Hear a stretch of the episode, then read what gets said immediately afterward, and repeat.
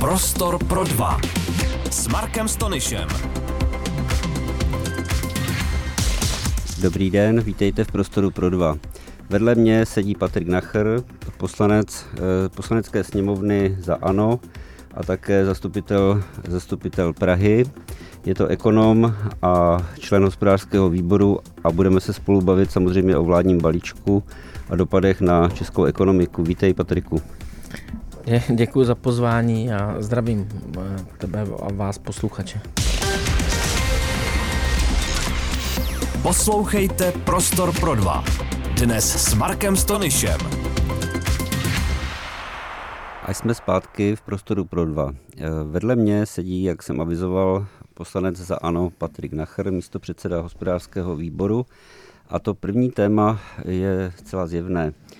Eh, nebo jsou to vlastně dvě témata. Patriku, eh, vy jste dneska, nebo vy, vláda dneska v noci ustála hlasování o nedůvěře poměrně očekávaně a týden předtím, týden předtím se prohlasoval, já nevím, jak to nazvat, reformní balíček eh, ekonomický, který, eh, proti kterému jste také eh, dost razantně vystupovali. Dají se dvě tyto, tyto sněmovní nebo politické události považovat za porážku, ano? Ne, tak ty, ty, ty počty jsou jasné, tak eh, je to nějaké logické vyústění, ale zároveň my jako opozice eh, přece máme eh, prostor, nebo měli bychom využít ten prostor k tomu, aby jsme řekli, co se nám na tom nelíbí, když jde o ten daňový balíček, nabídnout nějakou alternativu, to obojí jsme udělali.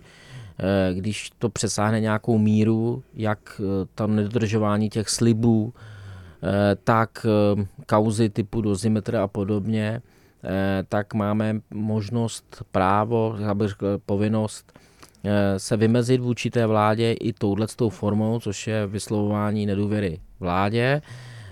A je to nějaký, jak pan premiér rád používá, signál.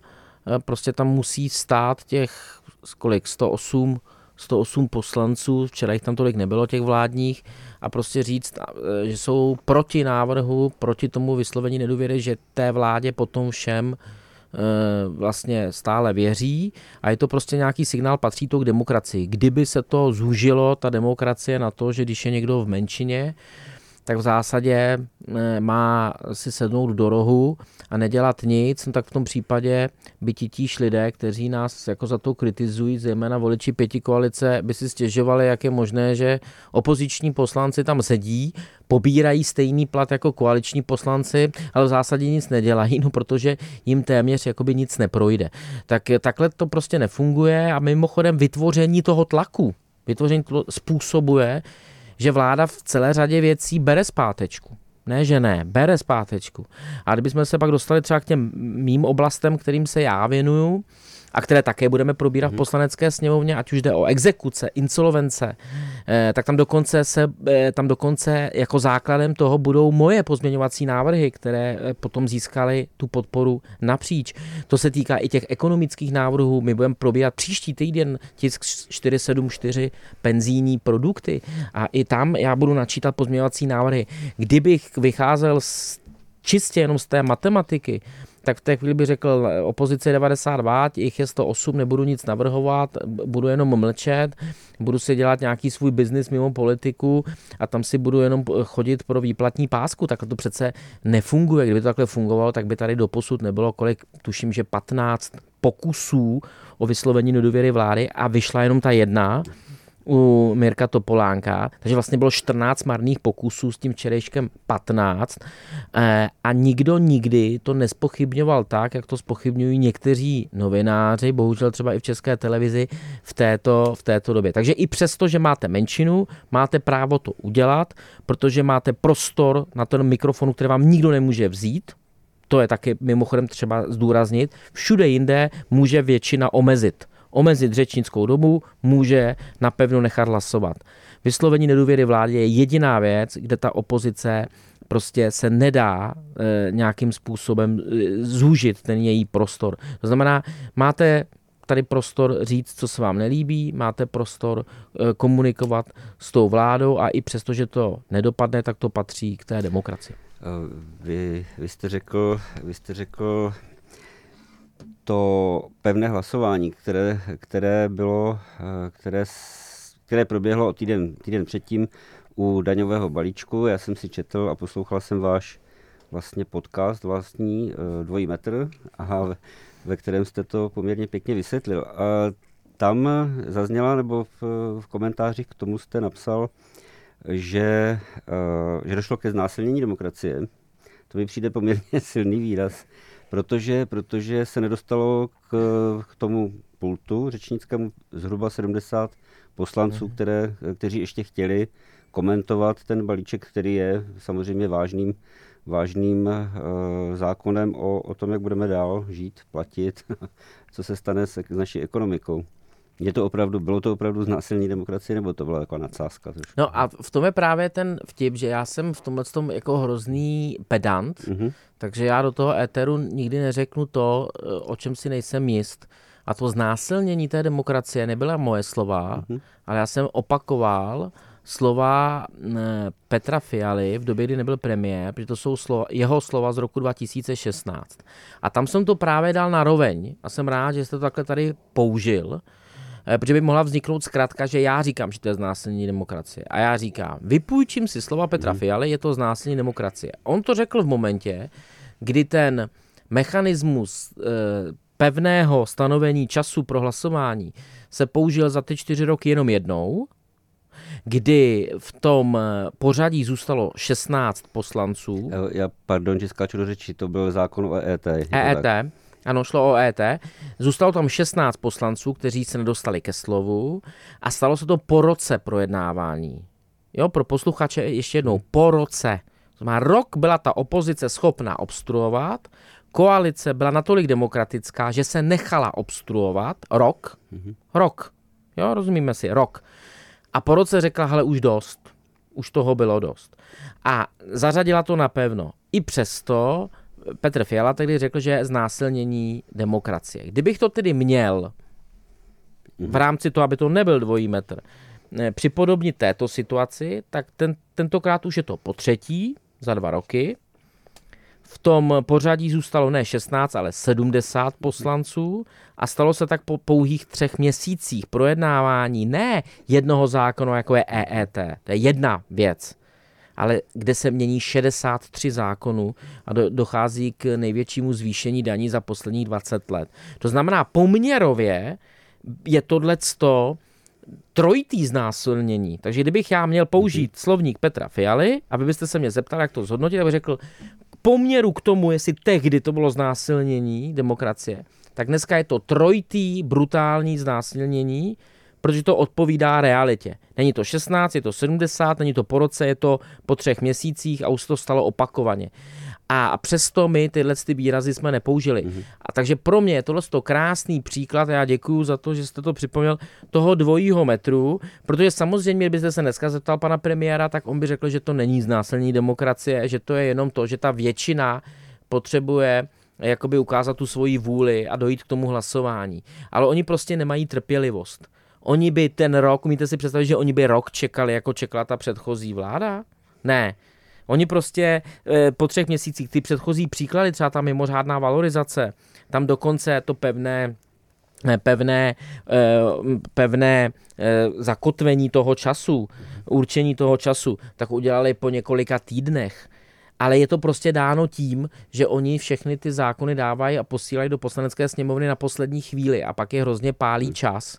A proč to posílají na poslední chvíli? No posílají to proto, protože jim hrozno, hroznou dobu zabere, než oni se domluví mezi sebou, protože těch pět stran je tak různorodých, že jim to hledání kompromisu trvá dlouho. Ale pak je to na úkor té parlamentní demokracie. Ten, já, já zůstanu u toho daňového balíčku. Vy, to byla procedurální věc, ten pevně daný čas, nedostalo se 70 poslanců, asi, asi by to dopadlo stejně, tím to nechci relativizovat. E, nicméně vy, vy sám se bráníte tomu, říkat tomu reformní balíček, ale říkáte, několikrát jste to zopakovali, je to daňový balíček z vašeho pohledu. Je to opravdu jenom, jde jenom opravdu o zvýšení daní, nebo je, je to přece jenom nějaký, nějaký aspoň pokus, pokus snížit, ten, snížit ty mm-hmm. ohromné deficity veřejných rozpočtů? Tak to, co navrhla vláda, tak je ve směs jenom zvýšení daní. Tam nic jiného není. Tam nenajdete věci, že by třeba vláda navrhla zrušit nějakou agendu, zrušit nějaké ministerstvo, zrušit nějaký úřad, zrušit nějaké úřednické místa, zrušit ty dotace, mm. nastavit ekonomický růst, přijít s nějakou eh, pro růstovým, nějakým prorůstovým opatřením. Tam nic takového není. Tam je to prostě jenom, že se, eh, že se zvyšují daně, tečka. A oni tomu říkají, oni tomu říkají konzolidační balíček. Co je na tom vtipné, že oni už se dostali sami, bohužel i ty úředníci, kteří pro ně pracují, političtí náměstci a podobně, do takového soukolí, že když potom vypořádávají ty pozměňovací návrhy, tak tam odůvodňují, proč mají negativní stanovisko. A já jsem tam dal sám pět pozměňovacích návrhů třeba ke stavebnímu spoření, kde některé měly dopad do veřejných rozpočtů, protože tam je státní mhm. příspěvek 2000, který se má snižovat na 1000 korun. Ale některé neměly. A ty, co neměly, jsem tam dal úplně schválně. Teď to tady můžu říct. Ty jsem tam dal schválně, abych věděl, jestli ta vláda je schopná prostě odmítnout i něco, co absolutně nemá vůbec žádný dopad. A dám příklad.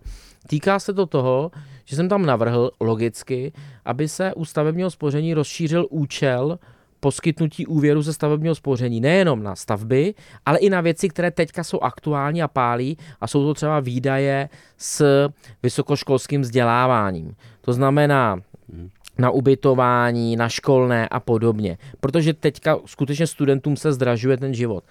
Ale to vůbec nemá dosah na, na ty veřejné rozpočty. To s konsolidací nemá nic společného. Prostě se vám jenom Eh, rozšiřuje ten produkt, já bych řekl modernizuje, mhm. jo, nemá to absolutně žádný vliv, tam nesouvisí to s tím státním příspěvkem.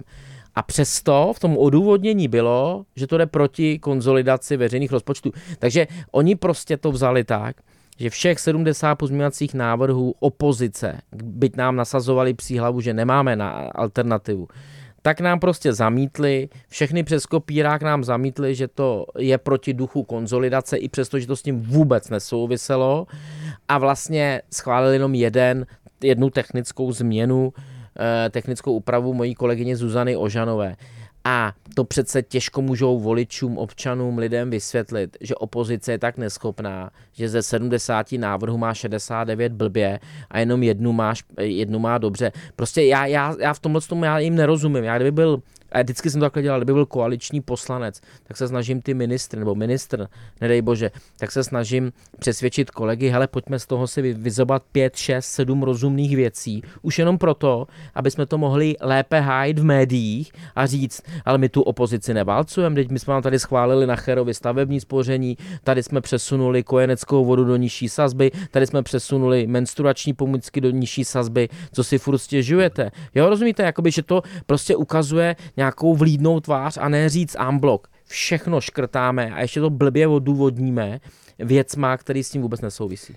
Já jsem četl názor, uh, asi tuším, co, co mi odpovíte, ale četl jsem názor, že ten konsolidační balíček nebo daňový balíček vládní je nedostatečný k tomu, aby ozdravil veřejné, veřejné finance, ale to, co navrhuje opozice, tedy především ano, že je možná stejné nebo i podobně špatné, protože vy vlastně taky nenavrhujete nějaké razantní škrty nebo, nebo šetření ve výdajích. Mm-hmm.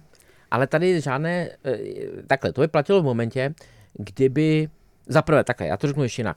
Tohle to vždycky platí v momentě, kdy vy začínáte od nuly, od nějaký báze. Ale my, to, takhle to tady není. Ta, ta, prostě i ta politika, i to rozhodnutí je, eh, je, je v pohybu.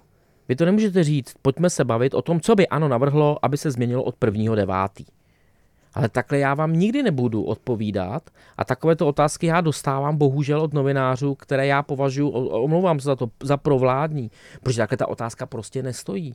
Protože předtím ty dva roky té činnosti my bychom dělali některá rozhodnutí jinak, abychom právě prvního devátý nemuseli přijímat takovýto balíček. Mm-hmm. Takže já bych se do té otázky vůbec nedostal. Ta otázka má znít úplně jinak.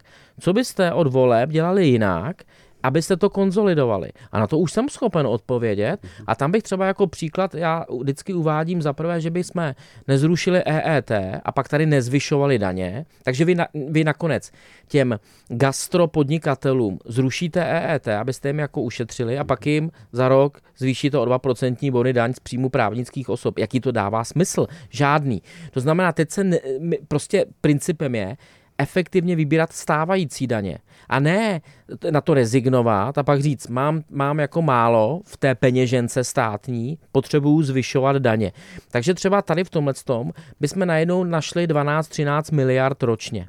A to i dokonce v té oblasti, kde ty samé podnikatelé nám řekli, že jim to vůbec to EET nevadí, že už to mají zabehnuté ty systémy, e, že by aspoň to chtěli na dobrovolné bázi, že to mají jako částečně jako kontrolu svých zaměstnanců. Typicky třeba tohle.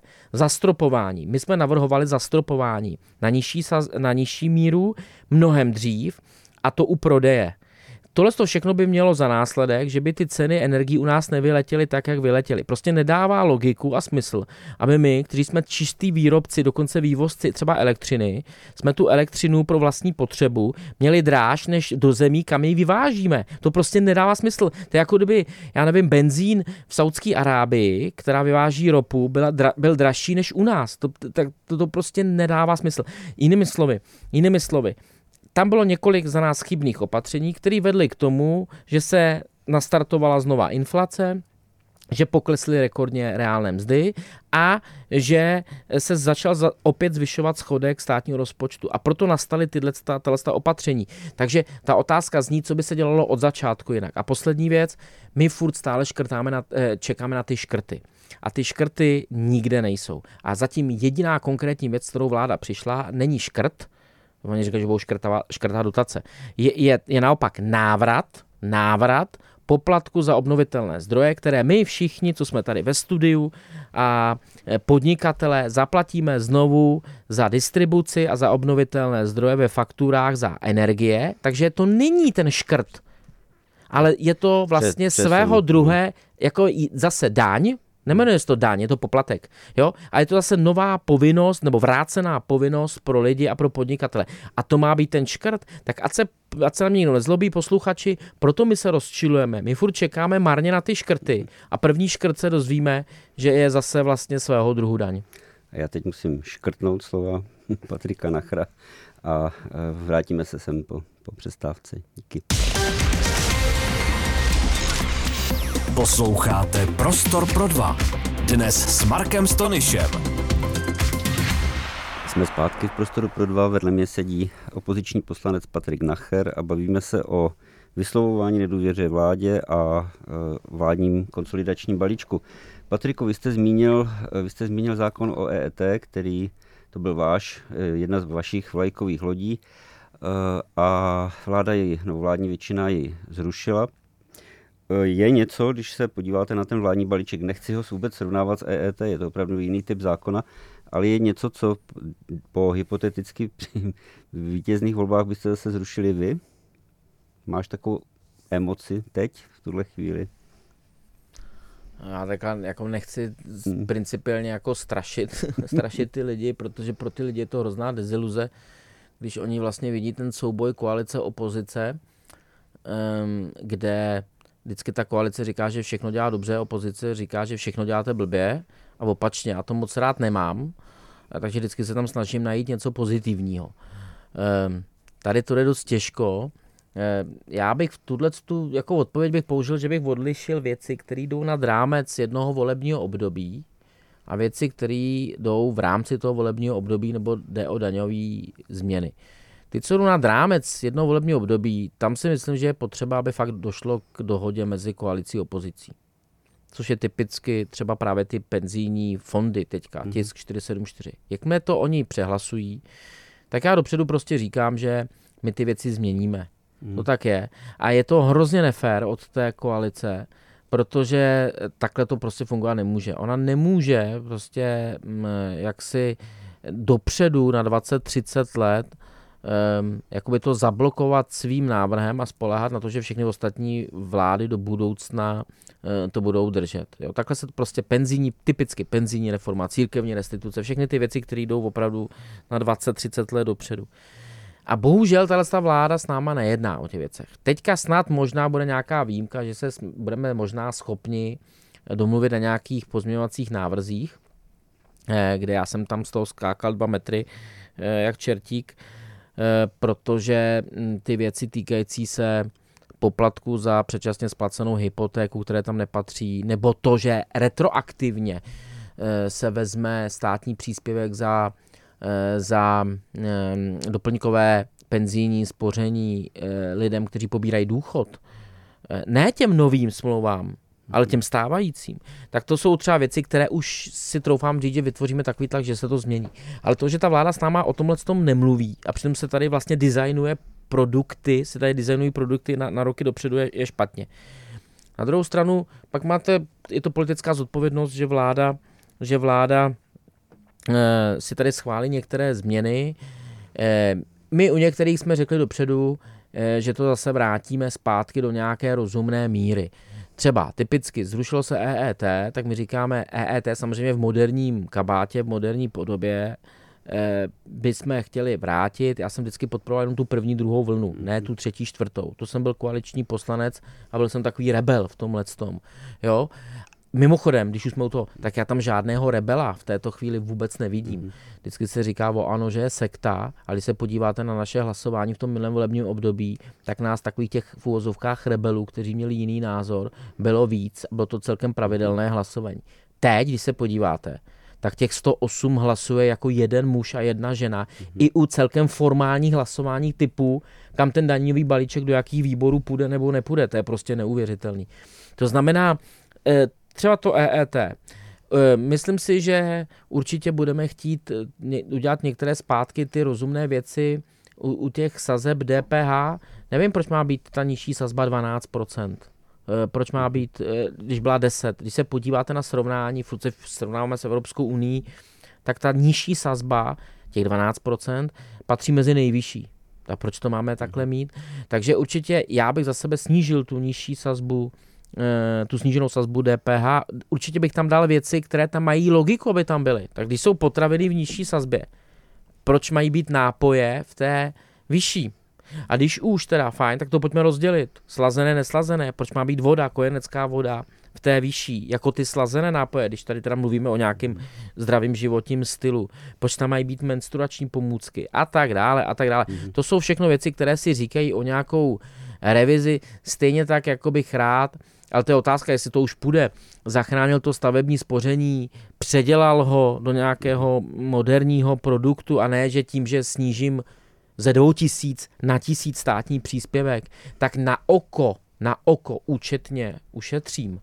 Ale pak už pan minister jaksi nedodal, že vlastně eh, ten státní rozpočet na tom prodělá, protože ta koruna investovaná Eh, do státního příspěvku stavebního spoření se státu vrátí čtyřikrát, protože z toho stavebního spoření se potom berou úvěry, z těch úvěrů se rekonstruují, eh, takže se zase vrací ty peníze na DPH a dalších daních zpátky státu. Ehm, přibližně se říkalo, že z jedné koruny má ten stát zase zpátky čtyři koruny. Eh, takže vy tady jakože ušetříte teda za těch tisíc korun ušetřených. Jo, mimochodem, až od roku 2025, když už jsme u toho, co to je za konzolidaci.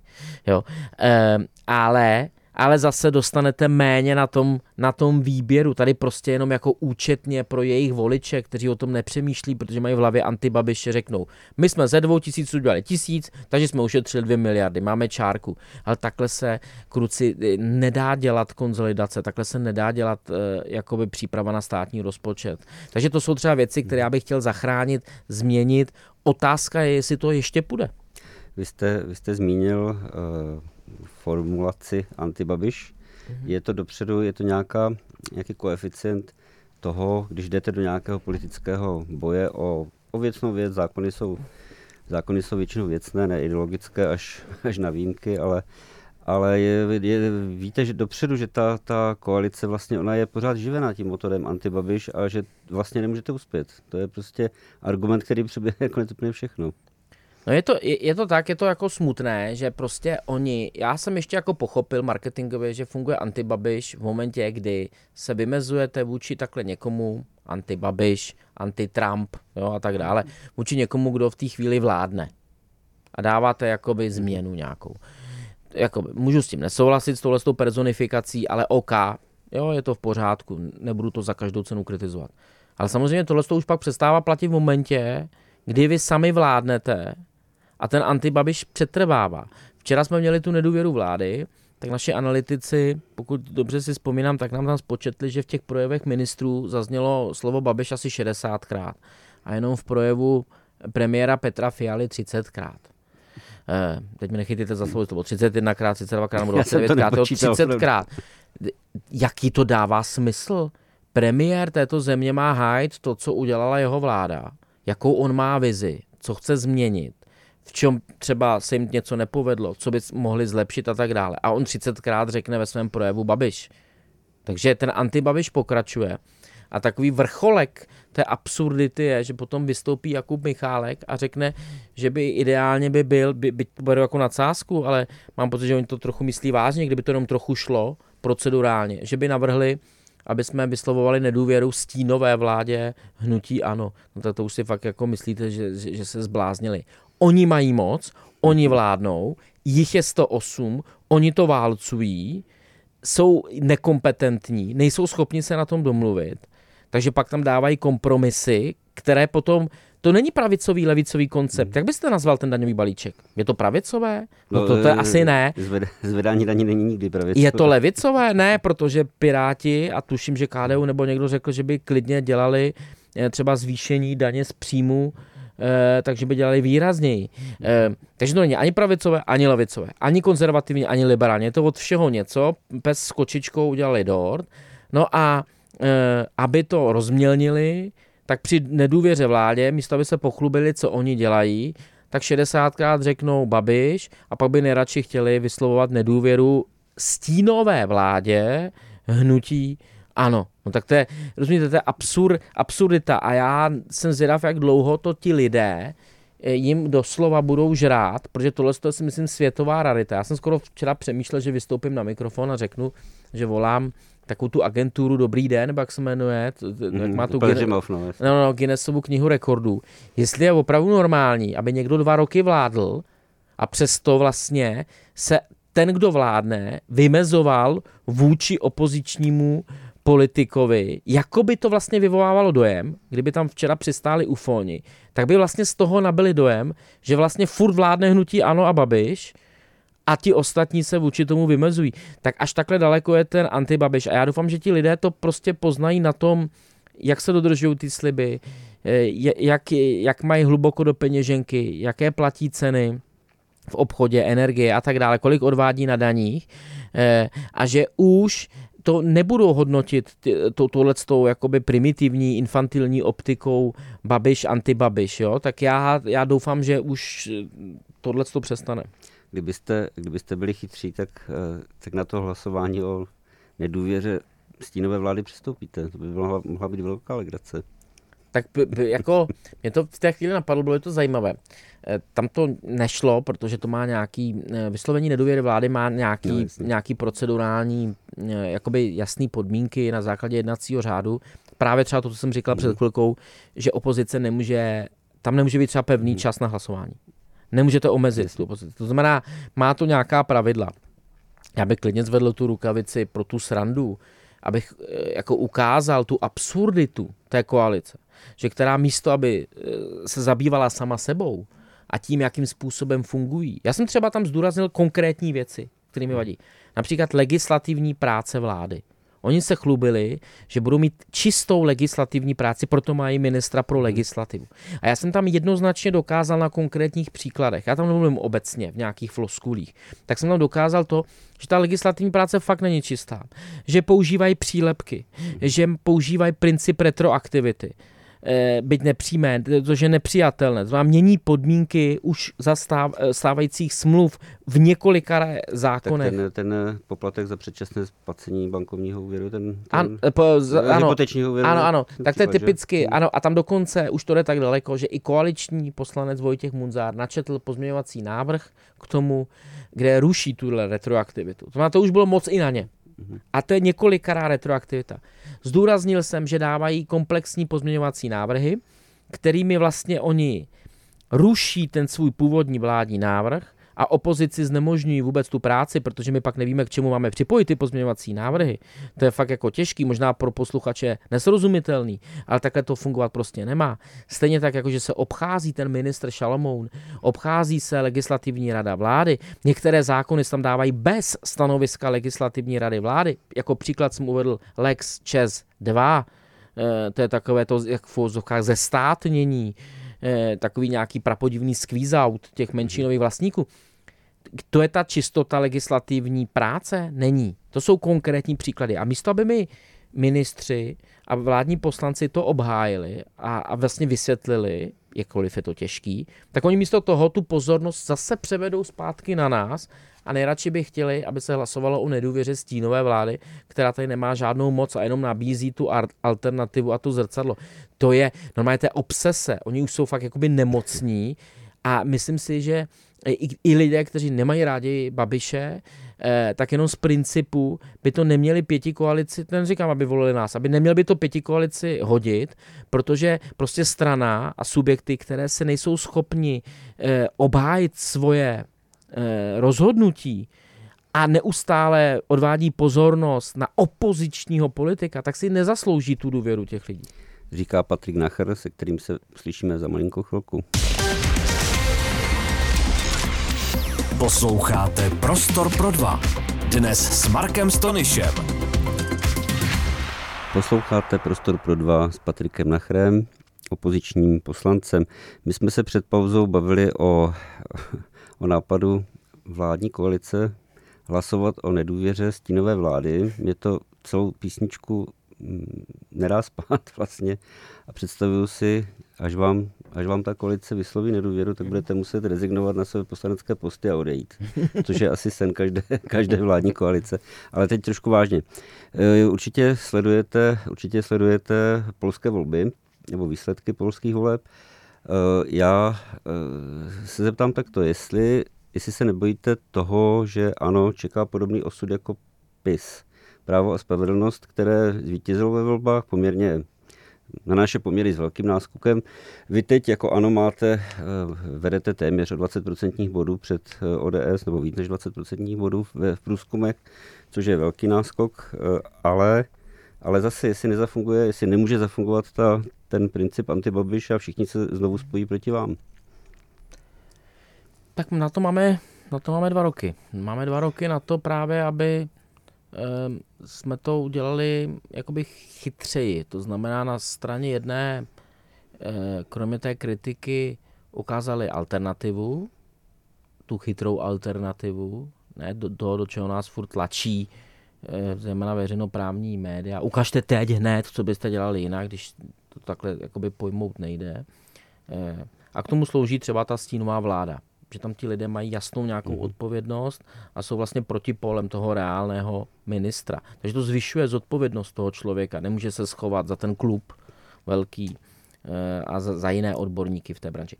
Takže jednak eh, jakoby představit tu alternativu, představit ty personály, aby to právě nebylo postavené jenom, jenom na Babišově. Já myslím si, že teďka v médiích dost často je vidět eh, Alena Šilerová, Karel Havlíček, Aleš Juchelka, Kamal Farhan, prostě na každou tu oblast, Radek Vondráček na, na právní věci, já na ochranu spotřebitele, eh, co chvíli eh, Jana Berkovcová na, na školství. To znamená, že má to, že tohle je jakoby jedna věc, to znamená alternativa, personální zajištění, jakoby mít takovou tu přípravu na to.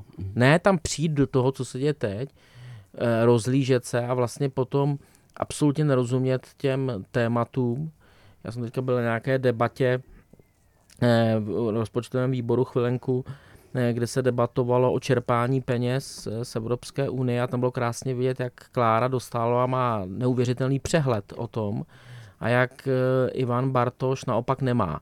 On možná rozumí té digitalizaci, ale on je minister pro místní rozvoj. A tam mm-hmm. si myslím, že i ty koaliční poslanci, to prostě nešlo nevidět. Že vidíte někoho, kdo je fakt jakoby vevnitř toho a opravdu tomu rozumí. A někdo, kdo klouže po povrchu a má takové ty floskule. Eh, tak to si myslím, že pro ty lidi je přece důležité, že ti lidé, kteří vystupují, kromě té kritiky, nemůže to být postaveno na kritice, tak budou kompetentní, že budou vystupovat kompetentně, že mají za sebou nějakou odbornost, nějaké zkušenosti, nějaké návrhy. Na straně jedné. A na straně druhé je to o tom vytváření si toho koaličního potenciálu. Prostě je to ta politika, ta, ta rizí politika, která nemůže být postavena pouze a jen eh, na tom, že pojedu drsnou kampaň proti všem, ale že prostě si vytvářet to předpolí, eh, tu, eh, ten koaliční potenciál, aby právě jsme sice nevyhráli, neutrpěli vítězství, ale pak se všichni ti poražení vlastně domluví.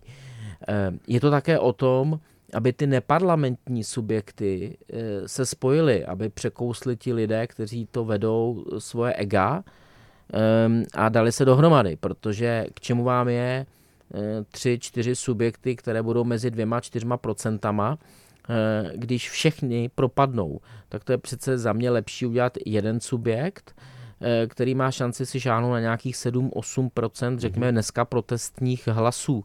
Jinak se stane co? Jinak se stane, že opět propadne milion hlasů, zcela nevyhnutelně, a v té chvíli dnešní pěti koalice, i přesto, že budou mít menšinu podpory lidí, tak díky tomu, že zase vytvoří koalice, tak vyluxuje to do posledního voliče eh, a opět bude vládnout. To znamená, tohle to všechno na to je dva roky eh, a eh, je to úkol všech, jak, těch, jak ty parlamentní, parlamentní opozice, tak i té neparlamentní opozice. Eh, slyšel jsem takovou uh, hypotézu nebo zákulisní asi derb, nevím, ale zeptám se, když vás tady mám, uh, že Andrej Babiš uvažuje o tom, že by složil poslanecký mandát a věnoval se opravdu straně a kampaním a trošku těm vizím, jak, jak uspět v těch příštích volbách. Je to reálné nebo ne?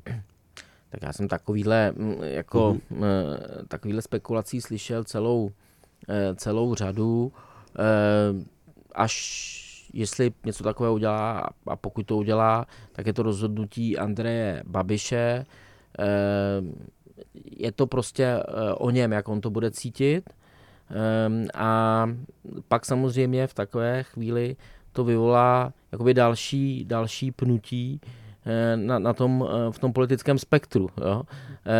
Nebude fungovat třeba ten antibabiš, takže ně, někomu on takhle veme vítr z plachet, ale říkám, já jsem, tohle to jsem slyšel teda taky, ale takovýhle spekulací tady byla, byla spousta, prostě my si musíme věnovat tomu, co je reálné. Reálné je, že teďka vláda, řekněme, do konce tohle roku nám tam předkládá dva, dvě, tři docela důležité normy a troufám si říct, že od příštího roku už nic zásadního, kromě státního rozpočtu, probírat nebudeme. Tak je prostě na nás, aby my jsme skutečně nabízeli alternativu, Eh, a pro ty lidi uchopitelnou. Já to budu dělat v té oblasti exekucí, insolvencí a ochraně spotřebitele, třeba hromadných žalobách, které třeba vláda nám dala v takové podobě, že to je nepoužitelné. A já jsem rád, že na kulatém stolu, který se konal mimochodem v době vyhlašování nedůvěry vlády v budově poslanské sněmovny, to řekli ty neziskové nevládní spotřebitelské organizace, které to mají zajišťovat. Pokud by to mělo být v této podobě, tak je to pro nás nepoužitelné. To znamená, a to je za mě ten výsledek této vlády, tato nekompetentnost. Takže tohle bude náš úkol, jestli a jak se rozhodne Andrej Babiš, je, je, je, čistě, je čistě eh, na něm eh, a, a já nebudu dál jakoby rozvěřovat ty spekulace. Eh, vy jste řekl termín koaliční potenciál, který má samozřejmě, eh, ano, de facto dost nízký. Eh, je ten koaliční potenciál dán hodně Andrejem Babišem nebo hnutím ano jako takovým? Tak asi je to hodně dáno tím Andrejem Babišem, to tady nebudeme jakoby malovat. Na druhou stranu to prostě není taková jednoduchá aritmetika, že by člověk řekl, Andrej Babiš jako odejde a tím se automaticky zvýší koaliční potenciál, protože si dovedu představit, že spousta těchto z těch mudrlantů z těch ostatních stran řekne, no on tam, on tam sice není, ale zase tam je Alena Šilerová a ta se s ním o tom radí. Tak jo, jo takže jakoby kdo nechce, tak hledá, jakoby, hledá důvody, proč, eh, proč nechtít. Eh, notabene eh, je pravda, že prostě na Andreje Babiše a, a ano, volá, volí spousta lidí kvůli Andreji Babišovi. To znamená, že to není úplně jakoby ta snadná matematika, eh, že Andrej Babiš jakoby někam odejde a najednou budou zářné zítřky. Jo? Takhle si myslím, že takhle to, takhle to jakoby nefunguje takhle jednoduše. Končí, náš rozhovor končí Andrejem Babišem, jak jinak. Ale děkuji, děkuji Patriku Nachrovi, že přišel do studia a Eh, poodhalil nám zákulisí opoziční politiky. Děkuji moc. Já děkuji za pozvání, pěkný den. Prostor pro dva a Marek Stonyš. Každý čtvrtek ve čtyři odpoledne.